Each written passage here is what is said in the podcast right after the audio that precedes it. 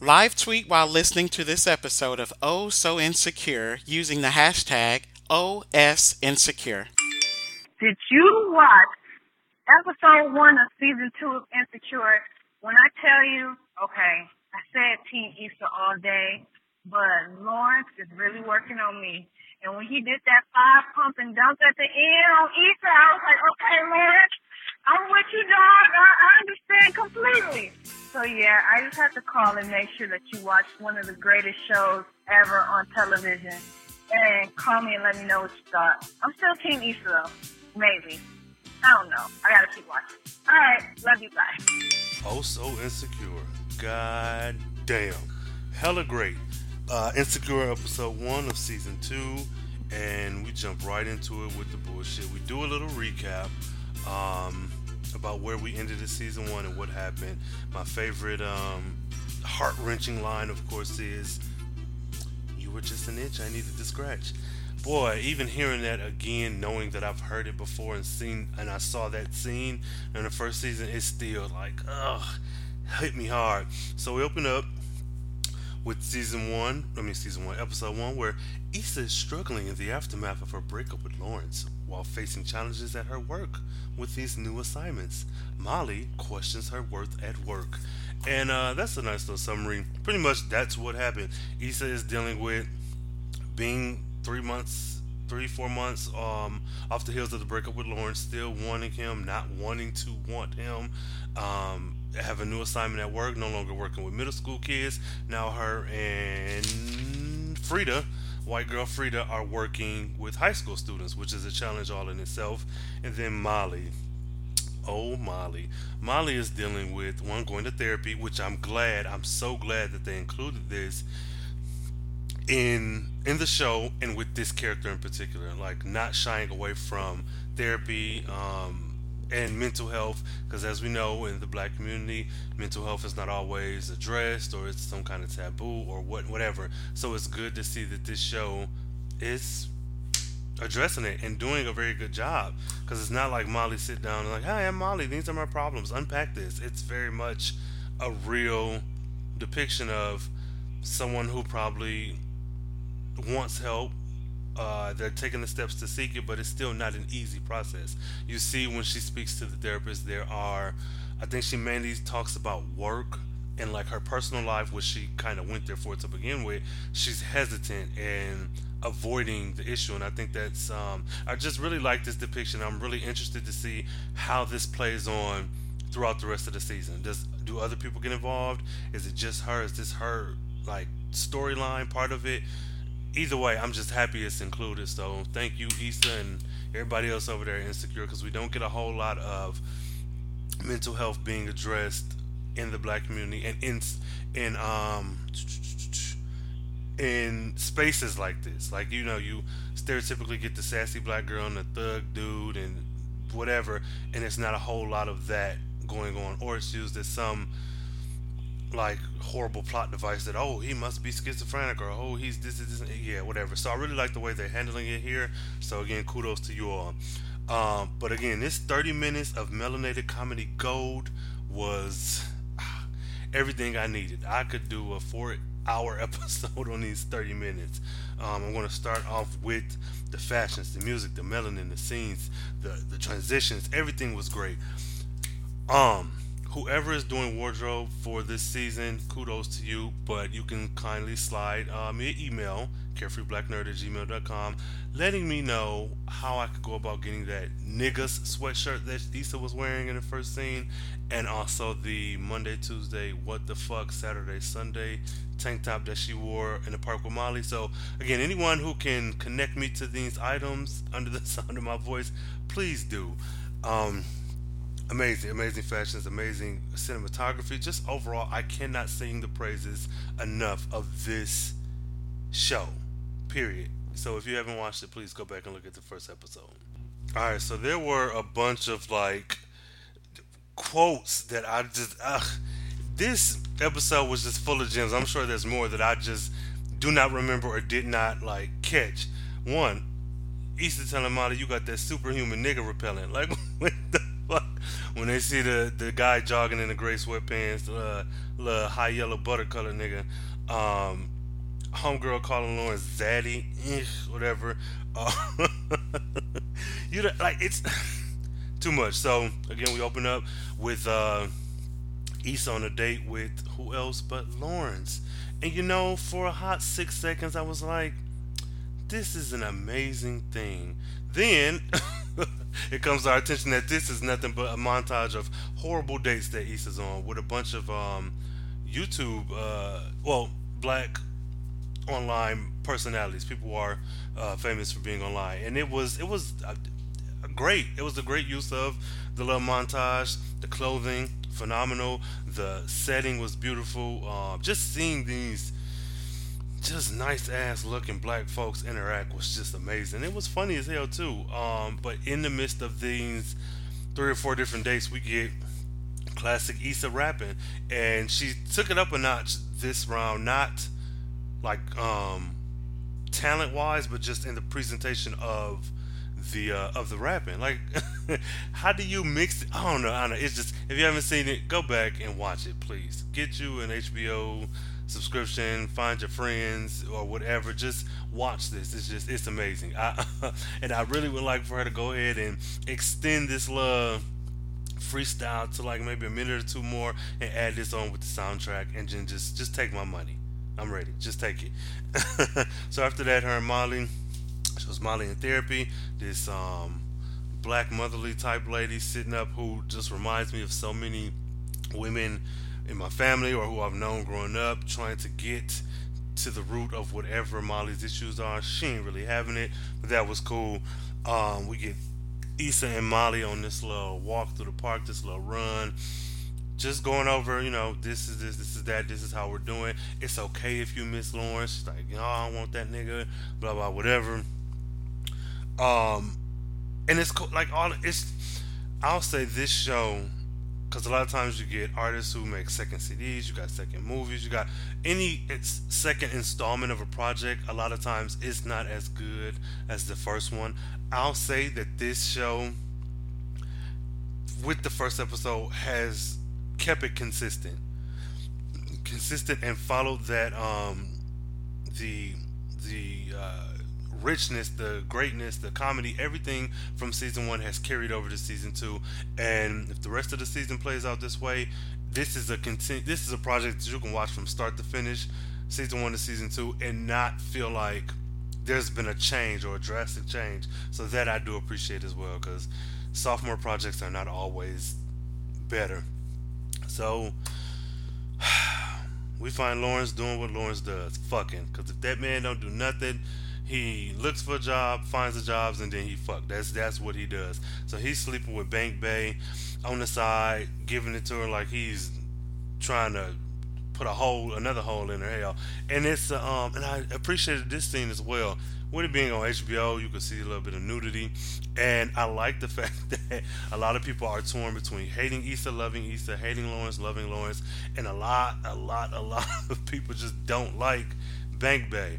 Um, I'm forgetting her name, so she'll be Bank Bae until I remember or look it up. But it's like, man, say what you want. Issa and Lawrence got their own issues in their relationship. Let's not blame this on Bank Bae. That's my personal stance. She, I don't know, did nothing wrong. Hell, she wasn't in a relationship with Issa, and I can't quite remember if she even knew. I think maybe she did know that Lawrence was involved. Either way, we are where we're at now, and I was thinking for whatever reason that they were living together, but of course they weren't. He was just there for the weekend, went back to his homeboy house, and he's uh, setting up the blow up couch, which is all cool. Uh, but we get to this scene, and I'm dying from laughter because just like in um, uh, Dear White People, the series, I love this second show that's on these shows. Like in uh, Dear White People, you had the Iyanla Fix My Life parody or style show that was on there and the Scandal show. That was cool. But on here we get this like I don't know if this is supposed to be underground or if it's just some slave show. And this white woman is yelling at homegirl from um from everything. Her name escapes me too. But she says something like, Ninny, are you reading, Ninny? If this is anything but a cookbook, there'll be hell to pay by cutting off your feet or something. And it's just like, this is so, this is ridiculous. But I'm hoping that throughout this season that they play more of that show because I would love for a spinoff about because it's it's it's just fucking ridiculous. Like I I don't know, I don't know. Okay, so um, homeboy's like, look, you need to take this girl out on a date. You go to work, and then on the weekends you fucking her, then you back on you know my sofa, which is. I, it's the life that so many people lead. You can call him a fuck boy or whatever, but I, I mean, who hasn't in transition, being from house to house or relationship to relationship or whatever, had to crash on a friend's couch, uh, you know, a spare bedroom, a floor, or something. Like I think a lot of us have been there. I haven't been there in transition from a relationship. It's been from apartment to apartment, but we can't fault Lawrence for um, I don't know being his uh truly nomadic self. Um, excuse me. We also get Issa being lonely. Well, we get Issa on Jack. That's what it looks like. She's scrolling through these this Tinder Plenty of Fish uh, Christian Mingle style like app, which again is also something I like because that's the that's what people do now. You know, back in the day, it was so taboo to have talked to someone online or met someone online, or it's like eh, this is just what people do. You have the world at your fingertips. It would just make sense that people are now getting married from a Twitter DM or they're having a baby and uh, meeting their love of their life overseas off of some Instagram messages. It's like that's just what we do now. Um, so she's scrolling through while watching the same ninny slave show that's all the rave in this se- this season, and um, you feel so bad for her because it's like it's showing how raw and, and hurt she is even after all this time. Is like this was a true love. And I, I believe the chemistry between Issa and Lawrence because over the um last couple months when I've thought about insecure I've thought about do I really buy that they were in a relationship? Yes it's TV and the scripted and it's given to you but there was chemistry there that made me believe that they were together and that they were in love they were a real couple so to see her going through these breakup issues and handling it her way, where Lawrence is handling it his way, it's like, oh, my heart, my heart sank to the bottom of my stomach. Um, then we get Issa at work with this big ass poster that says "Do math, not meth," because apparently that's a thing. And I posed the question online: Is this a real like thing? Like when I was a kid, it was uh, dare, like dare to keep kids off drugs, you could prevent forest fires, scruff from McGruff to crime dog. But if we've to the point now where it's do, please do work and not do meth, it's like, oh god damn. Which is probably just this generation's dare and all that other shit. But if you went to a school or teach at a school or got a family member that go to a school where they're like, I'd like to know because I'm, you know, from the Midwest and I haven't been in contact with a lot of SVU type of situations so I can't whatever. I'm sounding crazy. If you've seen a sign like this somewhere, let me know. And then where is it? Um, but we get um, Frida and Issa again trying to do the same job they did before. But what I loved about this scene is that Cece, because that's what she is, she'll be Cece forever to me. Um, if you don't know who Cece is, go check out Awkward Black Awkward Black Girl, the YouTube series, and you'll see her. But Cece and then Barb from Stranger Things pop in talking about some something that's just culturally insensitive and whatever. Uh, but get Molly at work, cracking open this check. Now, when I saw this check, let's unpack this. Travis Moore is making six thousand nine hundred ninety-one dollars and fifty-four cent.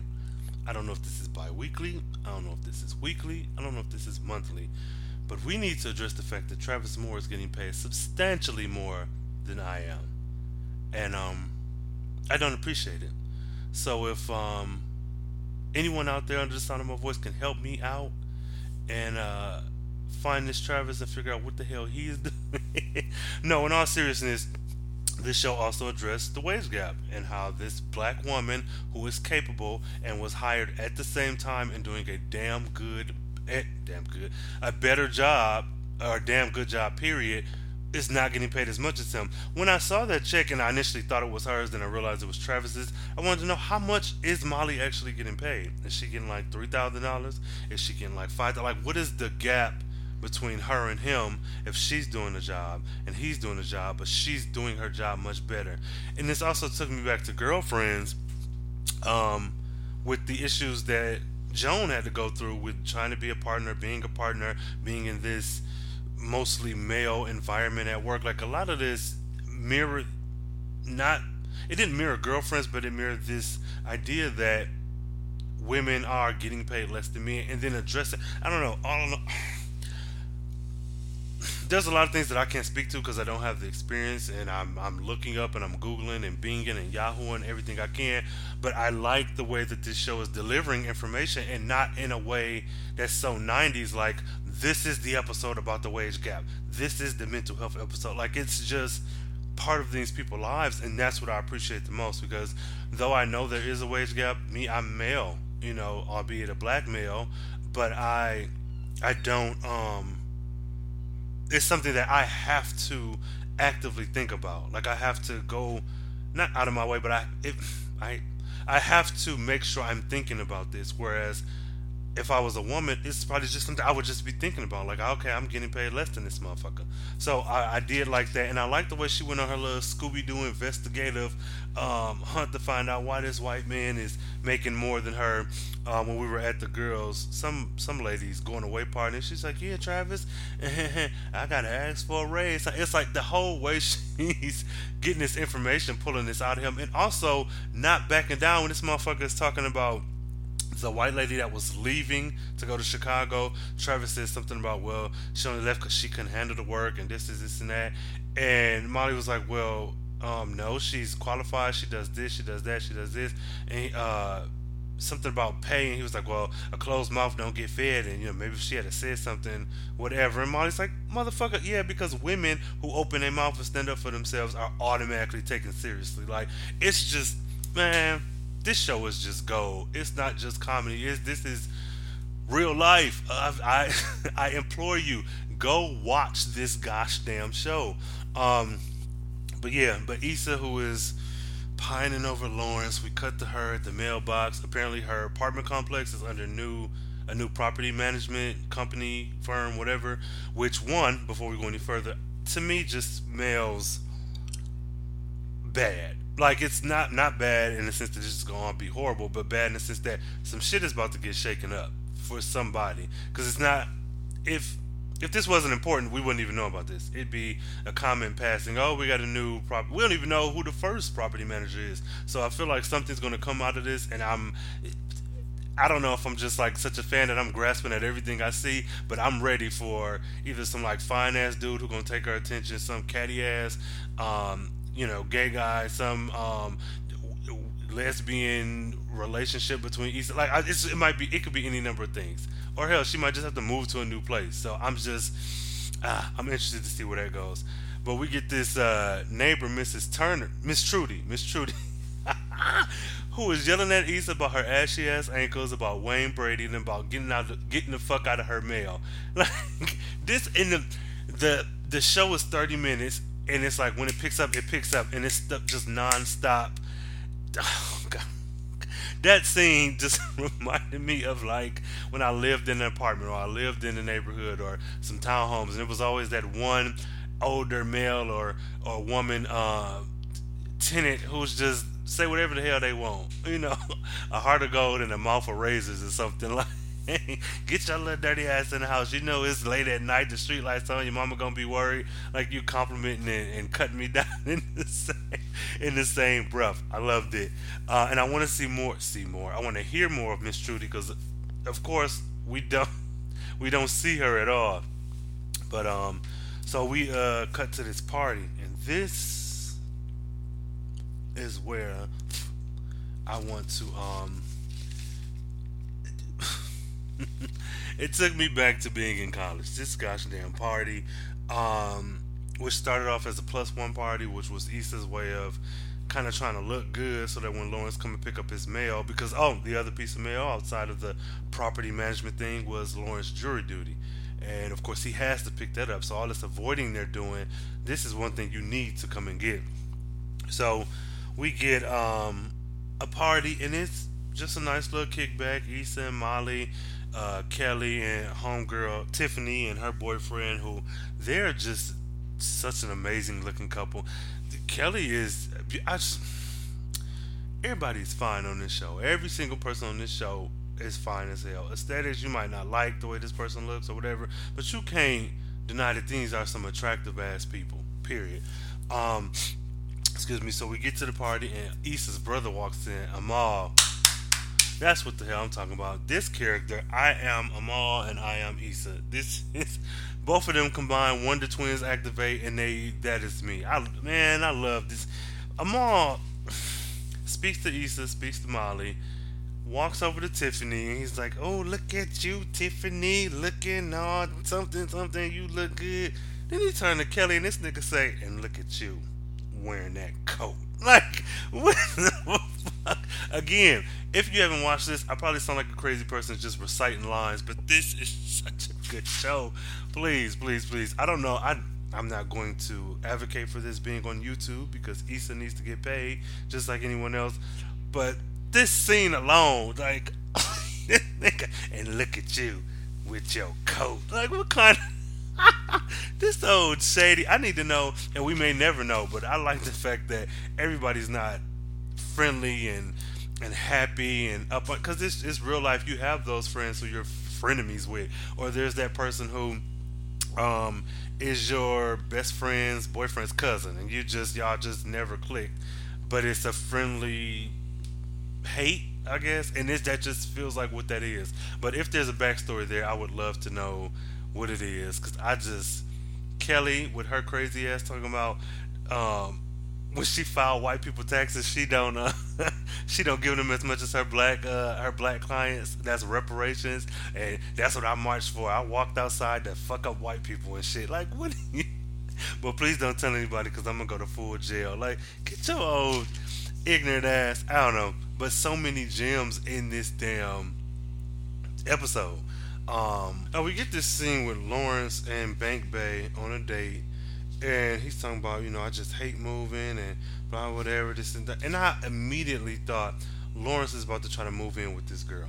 Like I didn't think about it on some. Well, I thought about it a couple different ways. Either he just didn't want to go through the process of getting his own place. Maybe she was just convenient, or maybe he just wants to be with someone because I don't think we've addressed the idea that because they try to put that on women a lot like oh you just can't be alone. You got to have a boyfriend this is this and that. I don't think that there's been a time well that i can recall where that same stigma or um, idea has been placed on men. And what i thought about is that okay yeah he's fucking this girl. He might have a little bit of feelings for her or she might just be convenient in any event. Coming off this breakup with Issa uh, who he was with for long for five years maybe he just can't take the idea that he would be alone. You know, like he needs to have a woman in his life. I don't know.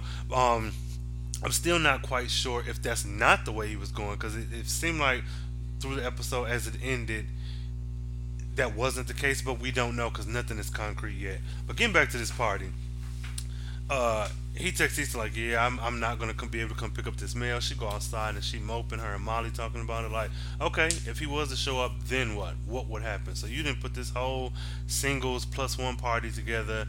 I'm bringing people for you to meet. You say you over this man. It's like, oh nigga, I ain't over that man. Well, you lied. Well, I lied when I said that I wasn't over him. Yeah, it's like, again, it's all real. It's, it feels like familiar conversations, even though I haven't had these and I'm not in the space that these women are in, they still feel like um, familiar conversations that I've heard or that I could relate to because it's coming from, again, a familiar place. Uh, Kelly bring her ass outside and see these three niggas, and she's like, "Oh, can they come up and party with us?" She says, "Have you ever been burped like this?" This woman, again, as a callback to season one, what is Kelly's podcast? Anybody out there in Easterland and Insecureville and the ether of Twitter and social media, what is Kelly's podcast? She probably doesn't really have one, but in the event that she does, someone let me know what Kelly's podcast is because this woman every time she's on screen, something crazy is coming out of her mouth, and I I love it. And can we talk about that guy she was with? I was confused. Was that a friend? Was that a boyfriend? Was that her plus one? She said something about if he don't meet anybody, we gonna make it do what it do. Like, what was that? Like, is that a? I don't know. If anybody knows, let me know. Um, so again, this party, we get the Bloods, we get some girl from down the hall who got a bunch of kids. Mind you, wearing that Hillman T-shirt that I have. You know, I feel like I'm in the in the club. I got that shirt, but um, the party just spiraled out of control. Trash can on fire, uh, folks running around. Uh, but the funniest, oh my god, my favorite line from this entire episode is, uh, damn, what's the boy name? Uh, the blood from down the hall who comes into the house. Look at Kelly. He said she thick and she cute. He looked at Issa and said, "That's you." He's like, nigga, you know I'm not a lesbian. Like, how you, how you been living with just that? I don't know. It's just this all seems so real. How are you living and friends with this woman for so long, and you, just so disrespectful that you um fire break out they rushing out he's still trying to get kelly number it's it's cute um i want to see more of Ahmal this season too so i mean i know the season's done but I hope there's more of him in there. Excuse me. Then we uh fast forward to towards the end. He's cleaning up in his turtleneck, t-shirt, something, and panties. She gets distracted. Um, there's a knock on the door, and who is it? Lawrence. Very awkward at first. Um, but like it touched something deep within me. Like my heart was like, okay, that hope you had in the first six seconds of this episode, you might be getting that back now. And he comes in, he's like, yeah, you know, I, um, you have some stuff for me. And this is where I thought maybe he's not going to try to move in with Bank Bae. Maybe he's trying to get back with Issa. And the first step is just showing your face and then being consistent enough that maybe you guys have a talk and then maybe a talk lead to lunch and maybe a lunch lead to spending a day together then maybe spending the night and it, like I, I came up with this whole scenario and he's like five seconds that they were looking at each other in in the doorway. So she's caught off guard. He walks in. No, she gets him a meal. He's like, "Oh, I got something in the bathroom." Too goes in the bathroom, comes out,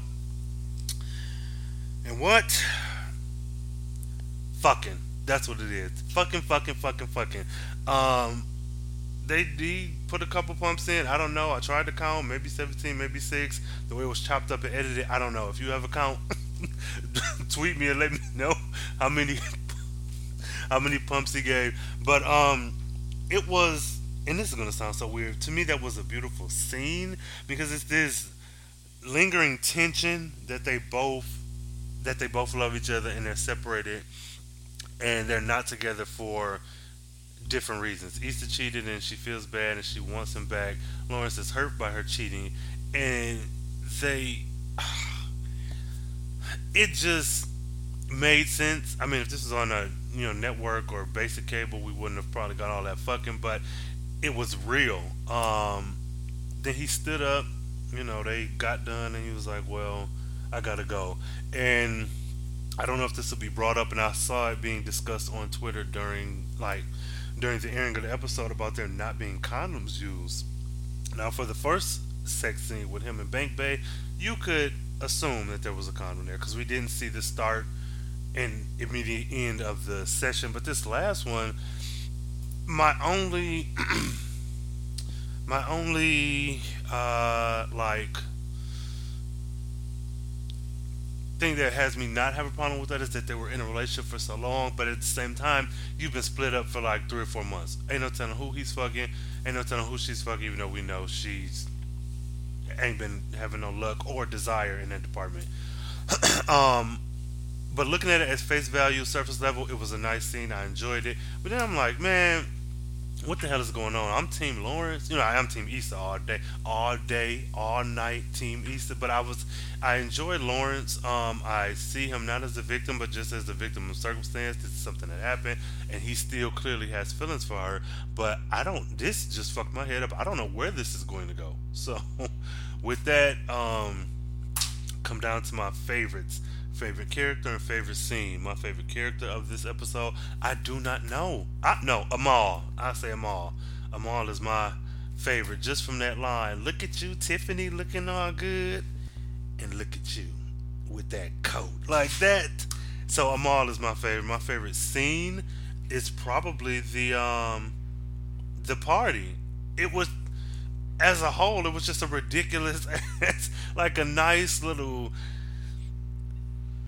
intimate evening with friends and friends of friends that spiraled out into this just fuck shit horrible familiar party. Like I remember being at a party in the dorms back um back when I was in school and it started off good, everybody hanging out, had a little drink, had some food, and then all of a sudden there was a fight, there was a fire, there was a girl having a, a seizure, there was the police called, someone passed like it was just it just seems so familiar to something that I've experienced myself. So I don't know. I just felt nostalgic for this damn wild ass party. Um, so yeah, how about you do this? Let me know what you thought. What was your favorite scene? What was your favorite character? On SoundCloud, write it in the comments. On Twitter, please tweet me, Carefree Blurred, using the hashtag OSInsecure. Let me know who's your favorite character this episode and why. Let me know what's your favorite scene. If you want to get down to the Team Issa Team Lawrence or Team Issa Lawrence Hive, do that too. But until next time, uh, for episode two, I'll see you next time on the same nerd time and same insecure station.